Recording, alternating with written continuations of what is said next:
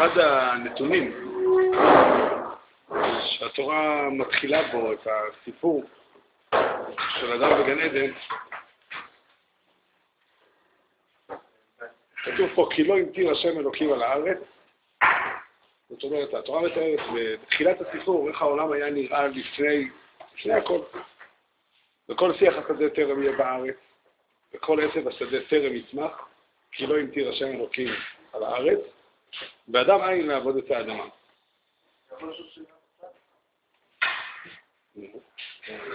די, לא אמרתי עוד כלום. כן.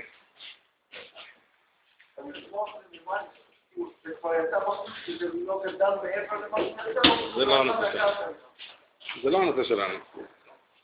זה לא הנושא. פה כתוב איך העולם היה נראה. העולם היה נראה בצורה כזאת שלא היה עשב השדה ולא היה גשם. מתי כן נהיה? אז אדם, מיד אחר כך כתוב, ויצר השם אלוקים את האדם עפר מן האדמה, ויפח בעפר וכו'. מתי התחיל להיות גשם?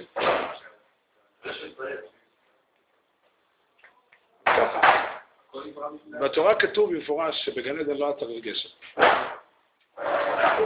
גן עדן היה מקום של נערות. כך כתוב פה, ונער יוצא מעדן להשקות את הגן, ומשם מתפרד והיה לארבעה ראשים, התיאור של גן עדן הוא ארץ הנערות. ארץ שבה, מי שקצת אה, יודע, יש מקומות שבהם אה, חיים על גשם, ויש מקומות שיש שם מים בשפע, שיש שם נערות. או, זה מאוד מאוד מעניין, כי התורה אומרת שבהמשך, כשלוט בוחר, לוט נפרד לאברהם והוא בוחר לשבת בארץ דום, אז כתוב שם שגם הייתה לפני החורבן, לפני הקללה, לפני, ההפיכה, הייתה כולה משקה כגן השם כארץ מצרים. זאת אומרת, זאת הייתה כמו גן עדן וכמו ארץ מצרים. זה שתי מקומות שבתורה שבכתב, בחומש, אה, מתוארים כמו גן עדן. סדום, לפני הסדום של החטא, וארץ מצרים. זה מאוד מאוד מאוד, מאוד מפליא. שתי המקומות האלה ידוע לנו שהם היו אה, מקומות של חטא. בתורה כתוב במפורש שסדום, את אנשי סדום רעים וחטאים להשם מאוד,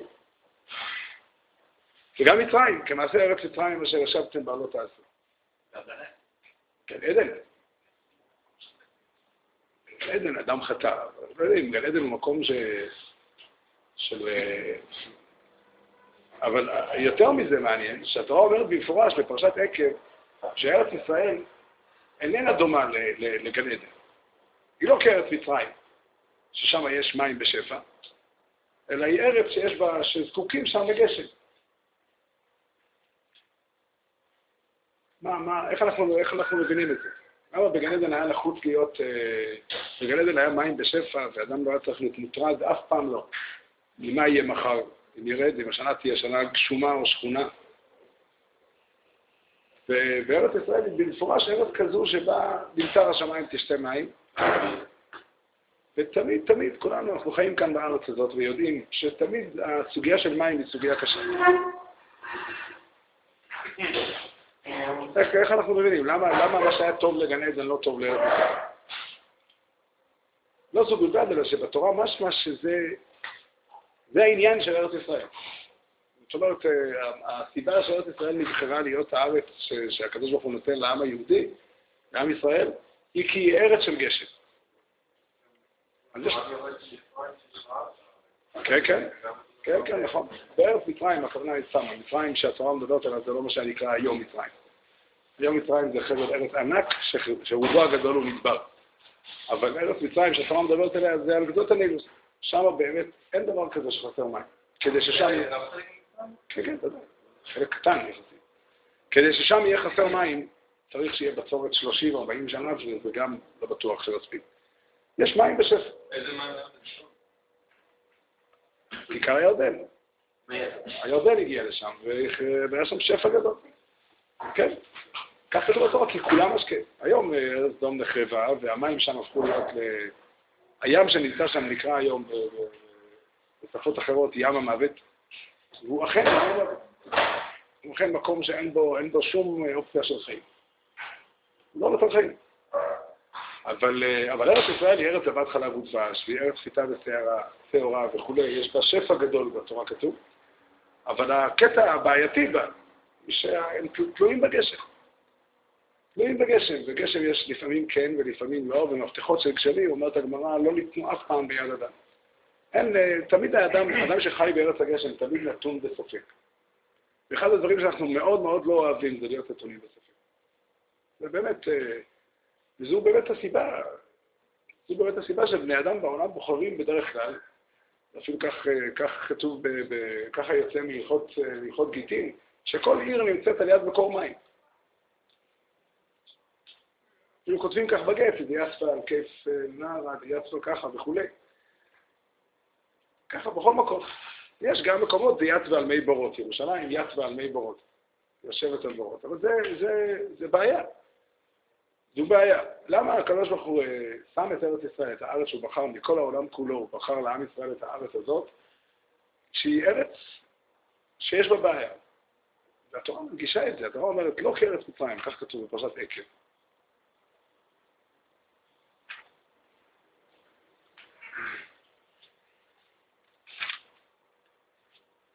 כי הארץ אשר אתה בא שמה לרשתה, לא כארץ מצרים היא אשר יצאתם משם, אשר תזרע את זרעך והשקיטה ברגלך כגן הירק. והארץ אשר אתם עוברים שמה לרשתה, ארץ ערים ובקעות, תודה רבה, ארץ ערים ובקעות, למסר השמיים תשתה מים. ופה התורה אומרת פסוק נוסף, שהוא הסוד. ארץ אשר השם אלוקיך דורש אותה, תמיד עיני השם אלוקיך בה מראשית השנה ועד אחרית שנה. זאת אומרת, העיקרון של ארץ ישראל, זה מה שהתורה אומרת. העיקרון של ארץ ישראל היא שהיא ארץ כזו שהיחס בין אדם לאלוקים מתקיים כל הזמן מכוח זה שהיא תלויה בגשם. כן, כן, כן. האדם תמיד, בארץ ישראל, אדם תמיד נושא עיניים לשמיים. בגן עדן זה לא היה נחוץ. זאת אומרת, אנחנו למדנו כאן כך, שבדרך כלל, בעולם שאנחנו חיים בו, ארץ הנערות היא ארץ מסוכנת. היא ארץ שהיא מסוגלת לגדל אה, חברה פושעת. ארץ מצרים הייתה בית עבדים. מקום שבו אין כבוד לאדם בכלל. מקום שבו אנשים, כדאי לדעת את זה, שכדי אה, שבמצרים יוכלו לשעבד את היהודים בצורה ששיעבדו אותה, וזה נכון גם על אה, מקומות אחרים בהיסטוריה שבה הם נהגו ביהודים ב... ב...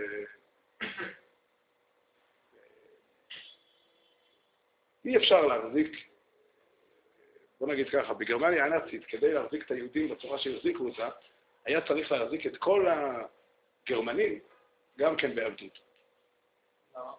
זה טבעו של עולם. זה טבעו של אדם. החירות, יש לה כוח, אה, כוח מתפשט.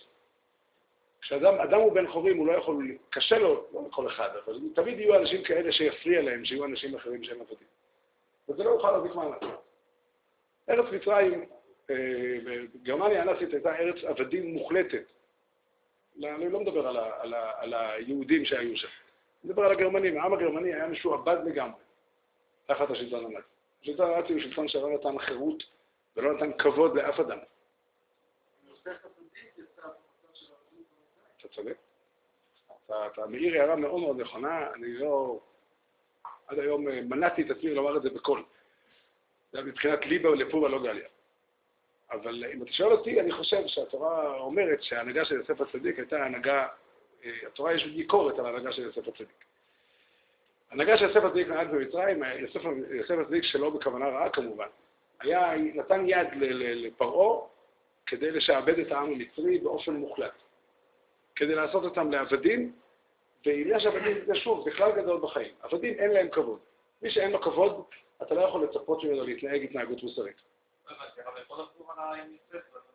כתוב בתורה שיוסף, זו הערה קשה, תמיד, תמיד, מאז, מאז היותי ילד, מאוד כאב לי התיאור שהתורה מתארת בפרשת ויגש. למה יוסף הצדיק משעבד את מצרים כל כך? הוא, המדינה, הוא המדינה, הוא מייצג את המדינה, יש לו לחם לתת לאנשים, והוא דורש מהם להעביר את כל העם מקצה לקצה, להעביר את כל, לעשות, אה, להשתמש בשפה שהיה מקובל להשתמש, טרנספר, לעשות טרנספר ענקי, להעביר את כל תושבי מצרים מצד לצד, כדי שאף אדם לא יהיה אה, ריבון לעצמו, שאף אדם לא יהיה בעל הבית.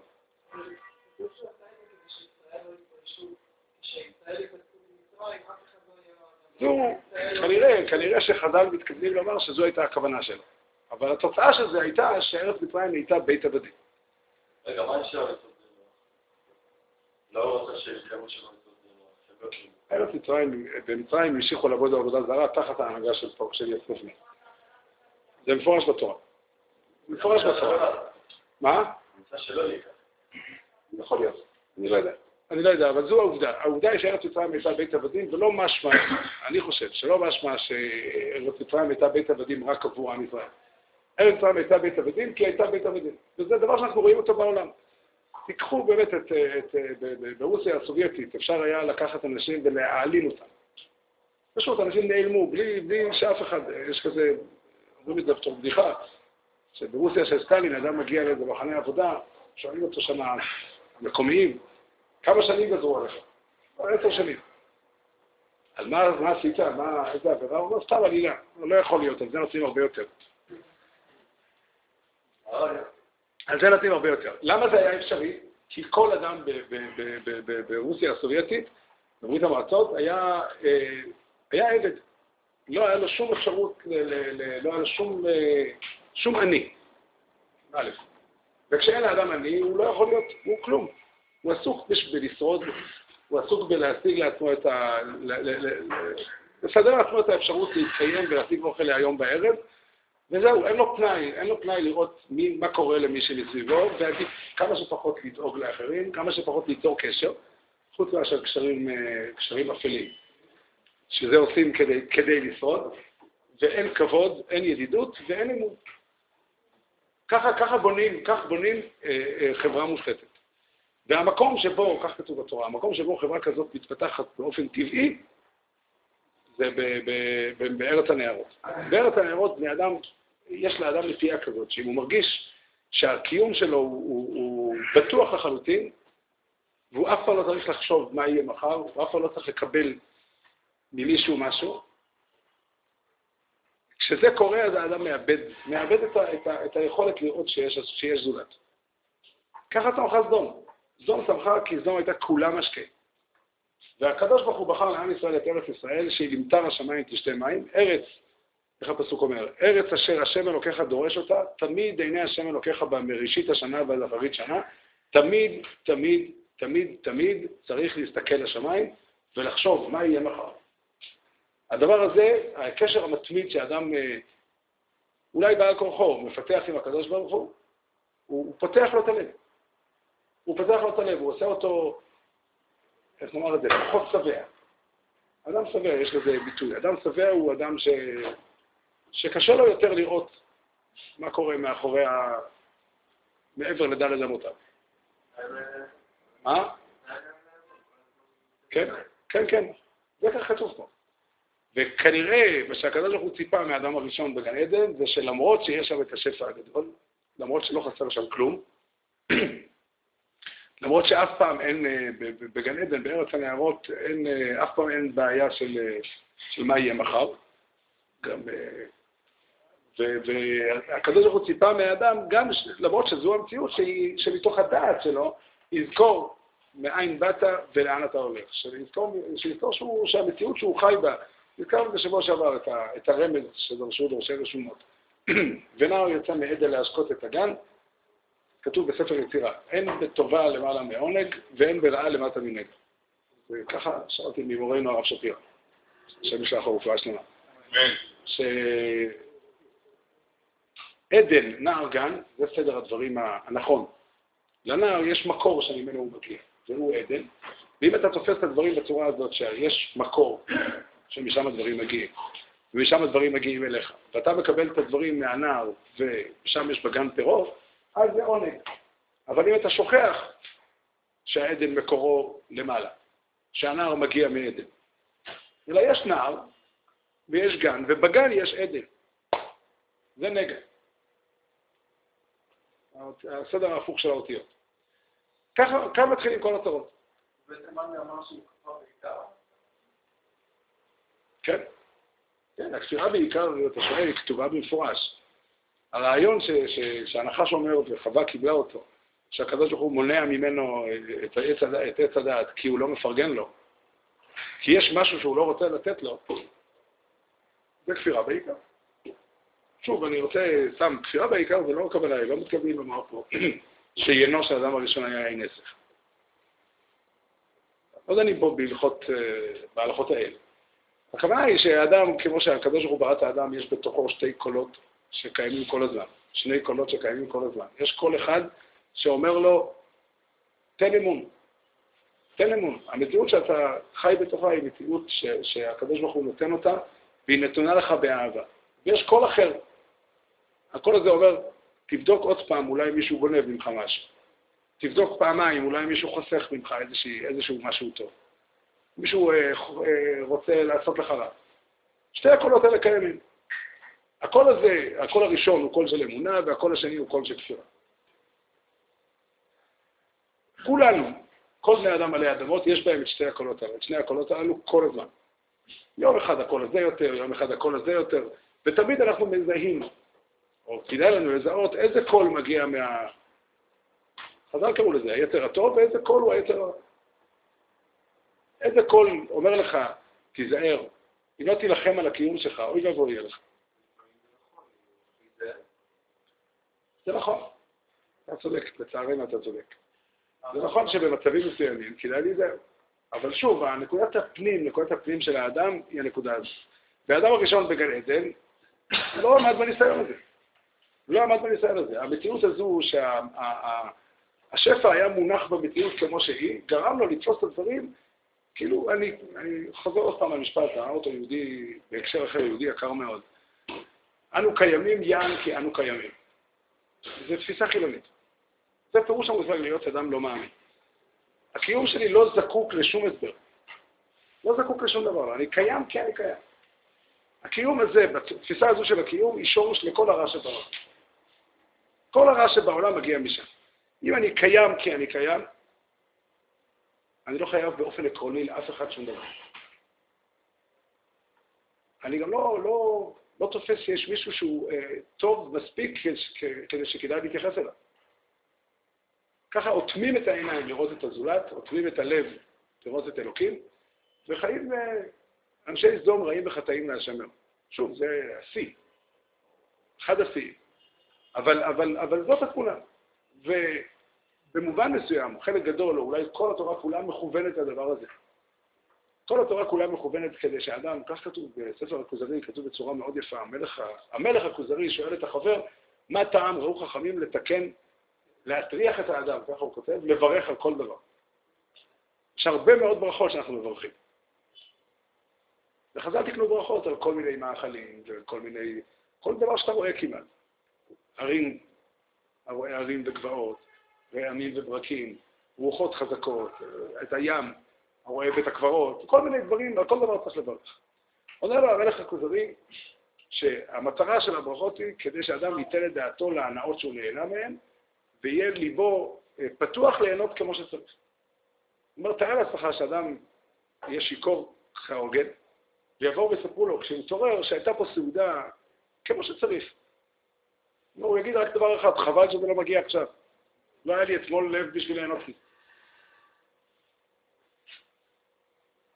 שוב, העיקרון הוא זה, העיקרון הוא זה, חז"ל רצו, כך כתוב גם ברמב"ם מנסח, שתקנו מאה ברכות כדי שיזכור את השם כדי שיזכרו את השם תמיד. ופירושו שאנחנו באמת נשתדל לתפוס את המציאות כדיבור אלוקי.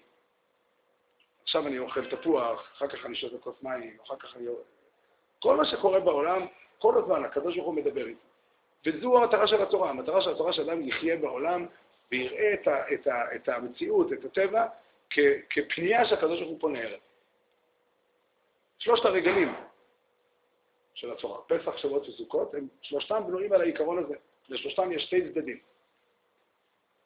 יש להם צד, אה, נקרא לזה תורני היסטורי, שמספר את הבחירה שהקדוש ברוך הוא בחר בעם ישראל, יציאת מצרים, מתן תורה וסוכות הושבתי, ויש להם צד, אה, צד חקלאי. יש להם צד שהוא אה, עסוק בחקלאות, והחיבור הזה הוא לא מקרי. זה לא נפלו בחג הסוכות שני דברים ביום אחד, גם חג הסוכות וגם חג האסיף. יש פה שני צדדים של אותו מטבע. כדי שאדם ידע להתייחס נכון לאסיף, כדי שאדם ידע שה... יש שתי, שתי דרכים, כך כתוב בתורה. יש אופן אחד שנקרא כוחי ועוצם ידי יצאו לי את החי לזה, ויש אופן אחר שזכרת כי השם אלוקיך ונותן לך כוח לעשות חי. כדי שאדם ידע להתייחס נכון לבית שלו, אז הוא יושב שבוע ימים בסוכה, ונזכר ומזכיר לעצמו, כמו שכתוב, למען עידוד אורותיכם כי בסוכות הושבתי את בני ישראל, שהקדוש ברוך הוא אה, הוליך אותנו במדבר וסיפק צורכנו במדבר 40 שנה, ומזה אני אקח כדי להבין את המציאות שלפניי. כשאני מצליח בעבודה שלי, בשדה, או לא משנה איפה, ואני מגיע להישגים, אז אני צריך לדעת, הקדוש ברוך הוא נותן לך כוח לעשות חי. זה, זה, זה הרעיון, זו המטרה. וכשאנחנו אה, חוגגים את חג הקציר עם חג מתן תורה, באותו יום בדיוק, אז הכוונה היא שהברית שנכרתה בסיני במצוין מתן תורה היא הברית על הארץ. ויש לי את הקציר, את האדמה שלי נותנת, זה מכוח הברית ההיא. כך חייב להיות. ככה זה מוכרח להיות. זה, המבנה של שלושה רגלים, והאופן שחז"ל העמידו אותו, בנוי על הדבר הזה. בנוי על החיבור הזה. ושוב, אין, אם לא הייתה משמעות אה, עכשווית בהווה ליציאת מצרים, לא היה טעם להזכיר אותה. אם פעם הקדוש ברוך הוא הוציא אותנו ממצרים, אין לזה משמעות. פעם, היה פעם. הרבה דברים היו פעם. הרבה מאוד דברים היו פעם, אבל אנחנו מזכירים את יציאת מצרים כדי שנדע שיציאת מצרים תהיה איזשהו אה, מודל שעל פי זה נבין את מה שקורה איתנו.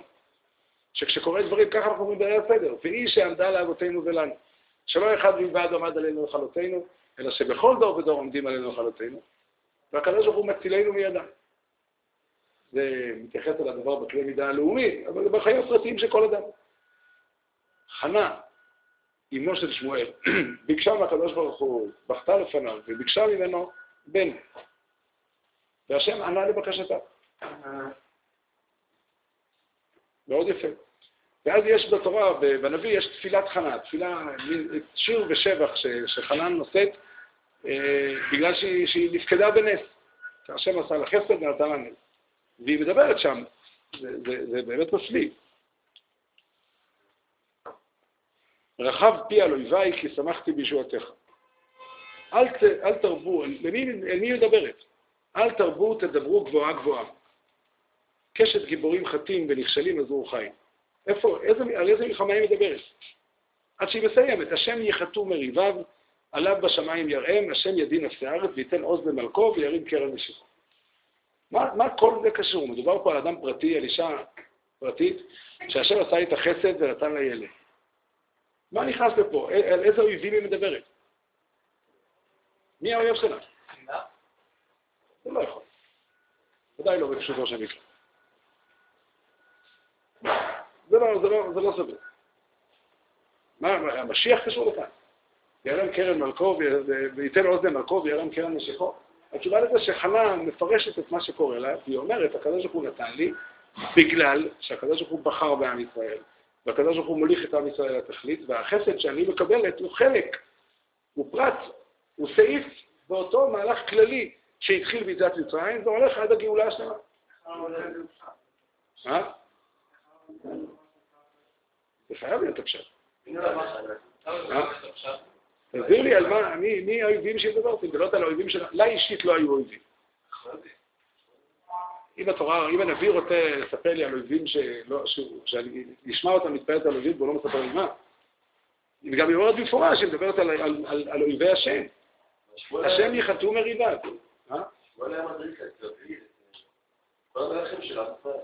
לכן, לכן כששמואל היה ילד קטן, היא מדברת על מלך המשיח. זה לא משהו. זה לא משהו. המשמעות פה היא שהסיפור שקרה לה, אני באמת, באמת חושב שזה זה, זה באמת הפשט. זה, זה האופן שבו יהודי תופס את החיים שלו. יהודי תופס את החיים שלו כחלק מדרמה אלוקית עליונה, גדולה, מקיפה, שאין לה, שהיא מתחילה ב... ב, ב למעלה, למעלה, והיא מסתיימת בסוף. זה הצורה שאנחנו חיים. אה, כשאני... הסוף, הסוף, הסוף הוא לא... הסוף הוא תיקון שלם. הסוף הוא תיקון שלם. מאיפה זה מגיע, התפיסה הזאת? זו, זה, זה הכוונה של התורה. התורה רוצה שאדם יחיה, ויחיה, ויתקיים בדיבור מטריד עם הקדוש ברוך הוא. חלק מאוד משמעותי מהמצוות של התורה נועדו כדי לייצב את התפיסה הזאת. והתפיסה הזאת, יש בה את הכוח, שאדם חי בדבר הזה, והוא באמת לא מתייחס ללחם שהוא אוכל כאל דבר שמובן מאליו. לא נמצא פה כי זה נמצא פה. זה נמצא פה כי מישהו נתן לי את זה. מישהו נותן לי את זה. מישהו עטף את זה בעטיפת מתנה ושם לי את זה כאן. והוסיף לזה כמה מילות של הקדשה. זה, אני, אני, אני אומר דברים אה, שהם קצת, אה, קצת רחוקים, אבל זו המטרה. זו המטרה. המטרה של התורה היא לייצב חיים כאלה. וכשאדם חי בצורה כזאת, אז המציאות שלו משתנה. משתנית. הוא יוצא מארץ הנערות ועובר לארץ הגשם. הוא באמת הופך להיות, ל, ל, ל, לחיות במצב הזה של ארץ אשר השם אלוקיך בראש את עצמי. תמיד אלה השם אלוקיך. כל הרוע בעולם, כל החששות שיש לאדם בעולם, שגורמים לכל, לכל העיוותים והסכסוכים וכולי, הם כולם נובעים מאותו מקום שבו בן אדם אה, אה, שוכח לרגע מאיפה הקיום שלו. כן.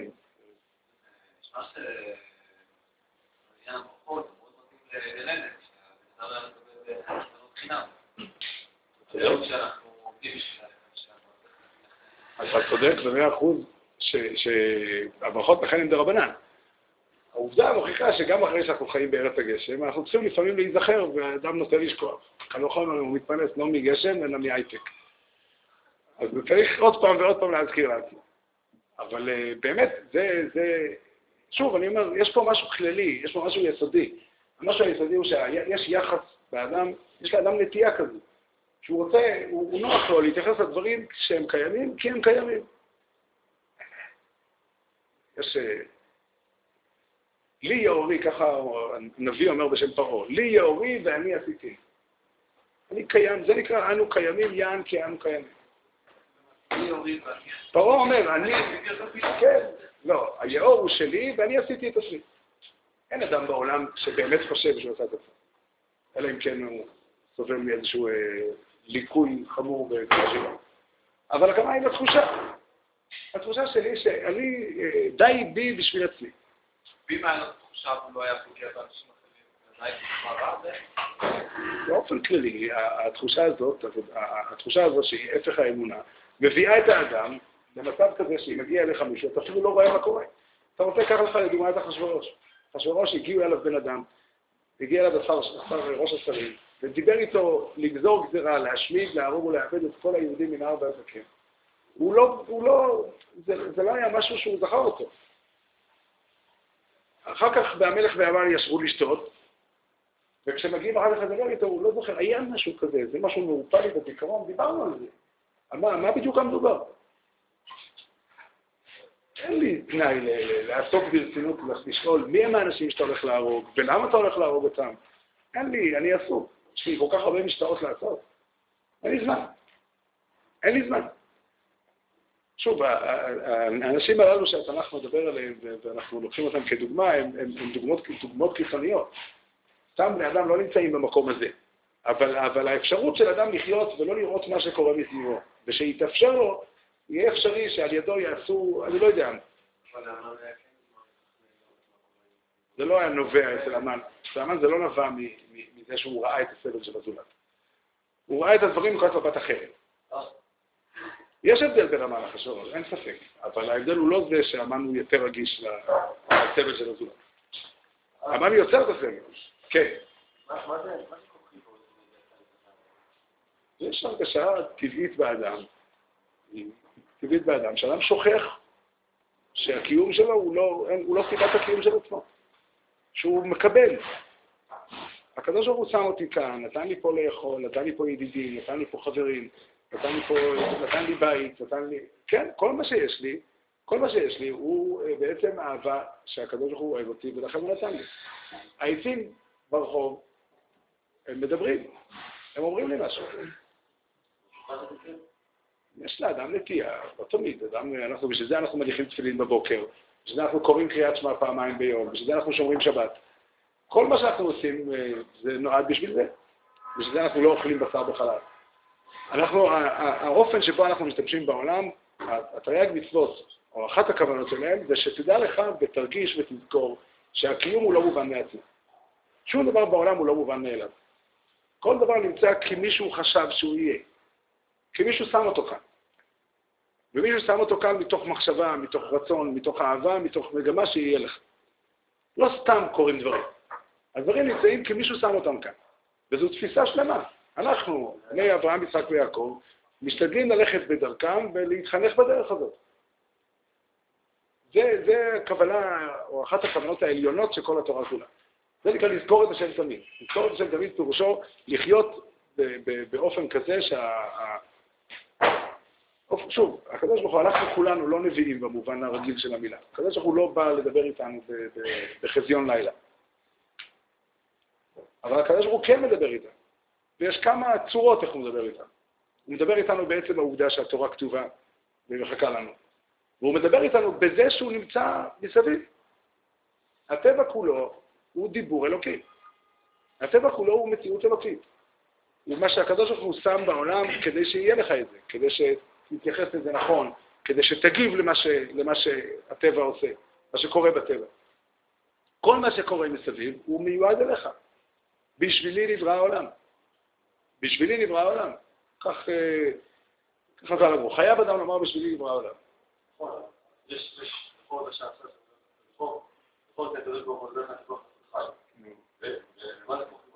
הצד המנוגד.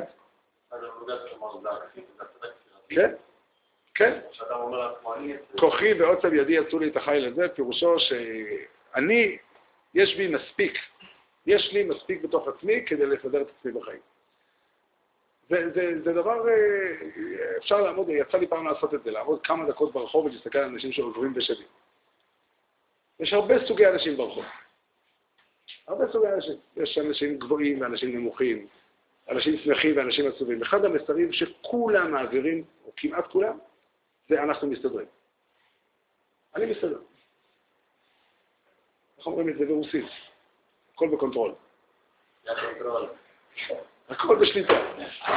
אני, אני, זה בסדר. זה בסדר. זה, וזה מאוד טבעי. הקדוש ברוך הוא נתן לאדם כלים, כלי חשיבה וכלי מעשה. והוא מנסה, והוא צריך לנסות לפעול בעולם ולסדר את העניינים. אבל מכאן ועד, לה, ועד לשלב הזה שאדם אומר, לי יאורי ואני עשיתי, זה, זה, זה, זה השלב, ה, זה הצעד היותר מדי. ושוב, ארץ הנערות היא ארץ כזו שאתה לא, לא צריך, המציאות לא מכריחה אותך לחשוב מאיפה הדברים מגיעים. המציאות היא, היא נמצאת כמו שהיא, יש שפע. למה זה? ככה זה. לפני הרבה שנים הייתי, הלכתי עם האחיינית שלי, הייתה אז ילדה קטנה. הייתה, גרה בשכונת רמות, והלכתי איתה לטייל בילדה בת שלוש, אני חושב. אנחנו כמה מטרים יצאנו מהרחוב, ופתאום יש מקום שאין מדרכה. אז הילדה שואלת, אה, מי שבר כאן את המדרכה? זאת אומרת, המציאות שיש מדרכה, היא, היא, זה הצורה הרגילה. איפה שאין מדרכה, כנראה מישהו בא ושבר.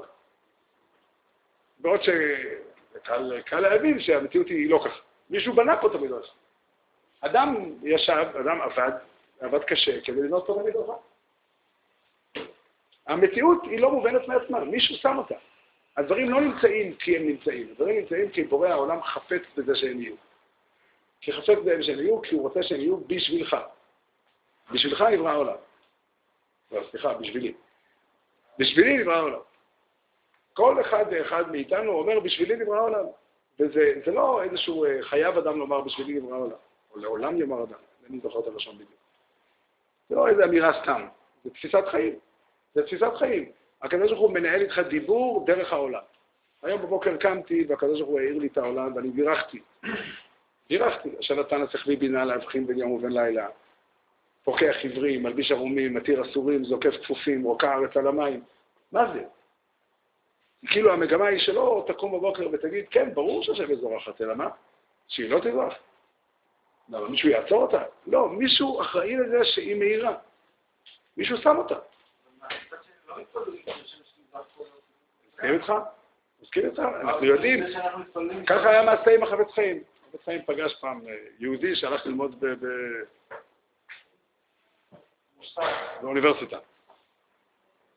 אמר לו, שאל אותו, מה עשית? הוא אומר, אני איש מדע. הוא אומר, תגיד לי, בתור איש מדע, אולי אתה יודע מחר בבוקר אם השמש תזרח או לא? אז הוא אמר לו, תראה, אני אגיד לך את האמת, כאיש מדע אין לי תשובה לשאלה הזאת. אני לא יודע. אין, אין, שוב, אין לי תשובה. אז הוא אמר לו, אני יודע שהשמש תזרח מחר.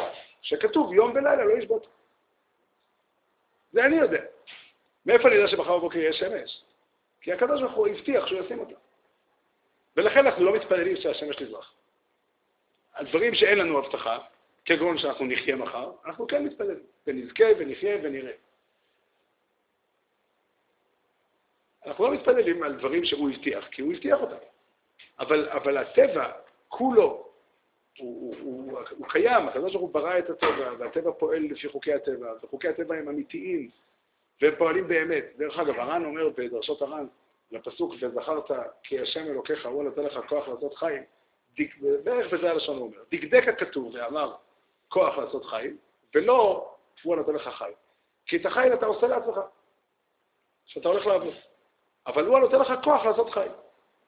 זאת אומרת, יש טבע, והטבע הוא אמיתי, וכל פעולה שאתה עושה פועלת במציאות. זה לא אחיזת עיניים.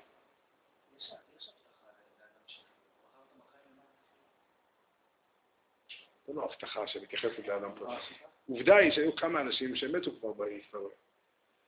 הכוונה למען תחיה אתה וזרעך, איפה ההבטחה הזאת נמצאת, אני לא יודע. על זה שהשמש תזרח אנחנו לא מתפללים אף פעם, כי יש הבטחה מפורשת. ושוב, אבל מדובר פה על משהו אה, מאוד מאוד יסודי, משהו מאוד מאוד יסודי. הקדוש ברוך הוא ברא את העולם בשביל המטרה הזאת. הוא חפץ בזה שאנחנו נדבר איתו. הוא חפץ בלקיים איתנו קשר. והקשר הזה מתקיים מתקיים בגן עדן על ידי העצים, והוא מתקיים בעולם שלנו על ידי כל מה שאנחנו רואים. הכל זה דיבור אלוקי. מורנו רב מוישה שפירא אומר תמיד שהדברים נקראים דברים כי הם מדברים. למה אומרים לו? יש הרבה דברים בעולם. נקראים דברים כי הם מדברים.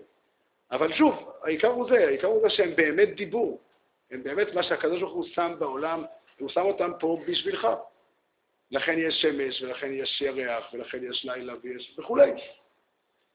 והכוונה של המצוות, או אחת הכוונות של המצוות, של החוקים, החוקים של המצוות נועדו, כשאדם משתמש בעולם, והעולם ניתן לנו כדי שנשתמש בו, כדי שנשתמש בו ונהנה ממנו, שאף פעם לא נשכח, ש, ש... אף פעם לא נתייחס לדברים שקיימים בעולם כאל דבר המובן מעצמו, כאל דבר המובן מאליו. ולכן יש סדר שלם. יש סדר שלם איך אנחנו משתמשים, כשאדם מגדל, עושה לחם, אז יש מצוות שתלויות בקרקע, יש שמיטה ויש יובל ויש מעשרות ויש כליים ויש אה, וכולי. כסדר, סדר שלם של מצוות. הפוסקים, אה, הפוסקים מנו עשר מצוות שנוהגות בפת עד, ש... עד שאני אוכל אותה. כל זה נועד, או אחת הסיבות שלו, זה כדי שהאדם ידע וירגיש שהלחם הזה הוא לא נמצא סתם. יש סיבה למה הוא נמצא. הוא נמצא פה כי בורא העולם חפץ בו. בורא העולם חפץ שהוא יהיה. עכשיו, ככל שאני אתפוס את הדבר הזה יותר, ככל שאני אפנים אותו יותר, וזה מה שאנחנו עושים, או צריכים לעשות בימי חיינו, ככל שהדבר הזה יהיה ברור לי יותר ואני אחווה אותו יותר, החיים שלי יהיו אחרים. החיים שלי יהיו אחרים. אני אחיה באמת בתחושה שאני, שהקדוש ברוך הוא נמצא פה איתי ועוטף אותי באהבה. זו המגמה. אדם שחי בצורה הזאת, היחס שלו לכל אדם אחר יהיה שונה. זה גם, יש לשון, כן.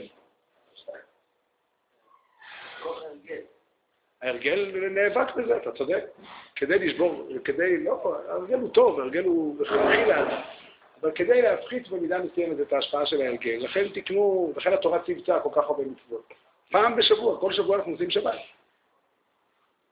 כל שבוע אנחנו עושים שבת כדי להעיד שהקדוש ברוך הוא ברא את העולם. איך כתבו רבותינו הראשונים. למי אנחנו מעידים? מי, מי בא לבית הכנסת שלי לראות שאני אומר ויחולו? הגמרא אומרת לא יברי סעדה אלו לשקר. עדים נועדו בשביל, uh, כנגד השקרנים. יש איזשהו שקרן שאומר את ההפך. לכן צריך להעיד, להעיד כך. כן, הכל הזה נמצא. הכל הזה קיים. הקדוש ברוך הוא ברא את האדם באופן כזה, הנחש הקדמוני, מאז גן עדן, מאז שקצצו לו את הרגליים, הוא כבר לא צריך רגליים. הוא נמצא בכל מקום.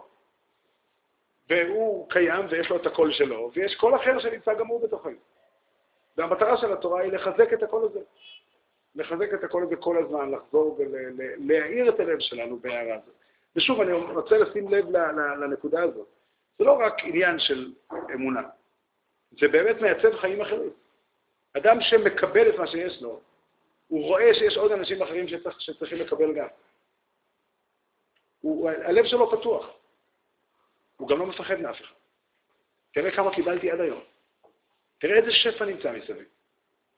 הרי מה קורה? בן אדם, זה טבעו של אדם, שמה שהוא כבר קיבל, העולם אומרים בשם הגר"א. הגמרא אומרת ש...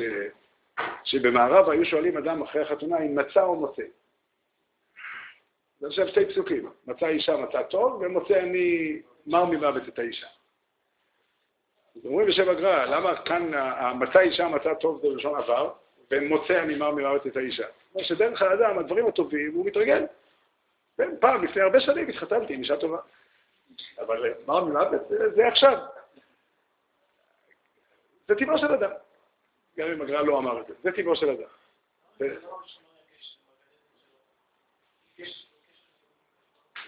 הכוונה היא שהקדוש ברוך הוא טיפה שהאדם לא יצטרך את התזכורת המציאותית, את, את, את הכורח המציאותי להסתכל לשמיים. הוא יוכל גם כשיש לו שפע אינסופי, לא מוגבל, הוא גם יזכור תמיד מאיפה השפע מגיע. והאדם לא עמד בזה. מאז והלאה הקדוש ברוך הוא לא מצפה מעם ישראל לעמוד בניסיון הזה, אלא הוא שם אותם בארץ הגשם. שם יותר קל, ככה כתוב בתוספות מביא, במסכת שבת, כתוב בגמרא שם, גמרא מביאה ברייתא, על הפסוק בישעיהו, והיה אמונת איתך, חוסן ישועות חוכמה, חוכמת ודעת. אז הגמרא אומרת שזה, נרמזו שם ששת הסדרים של המשנה. אמונה זה סדר דברים. אומר אה, תוספות על המקום, מביא מדרש ירושלמי, אם אני לא טועה, שכתוב שם מדרש ירושלמי, כך כתוב בתוספות, שמאמין בחיי העולמים וזורע. בארץ הגשם, אדם שזורע, הוא אדם שלא יודע אם הזריעה שלו טובים משהו או לא טובים משהו. הוא לא יודע.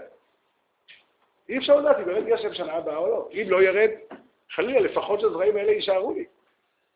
אבל אדם מאמין בחיי העולמים וזורע.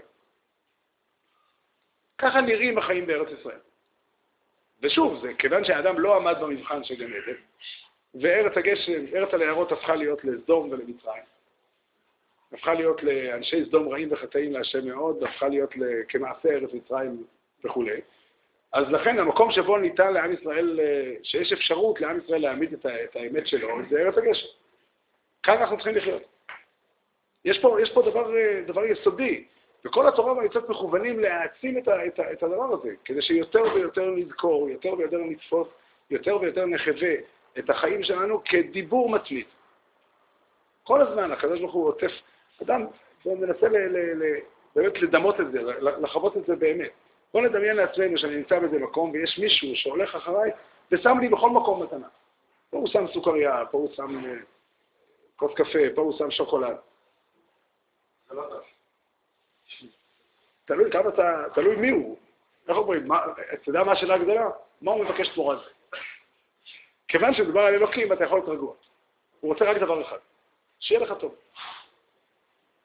והתפיסה הזו דיה בשביל למגר, באמת, למגר את, החשש ואת הפחד מלב האדם, וממילא למגר גם את הרוע. ככל שאדם חי יותר כך, אז הטוב, המציאות שלו הופכת להיות יותר טובה. ושם רבנו ינה בספר שערי תשובה, כי זרע הקודש ישיגו כל מידה נאווה, כל מידה נעלה המעתירה בעליה בזכירת השם יתברך. זאת אומרת, זכירת השם יתברך, החיים למול השם, יש בהם בשביל למתק את, ה, את כל המידות הרעות של האדם. יש בהם בשביל להפוך את האדם לטוב. יש בהם בשביל להקנות לאדם את כל המידות הטובות.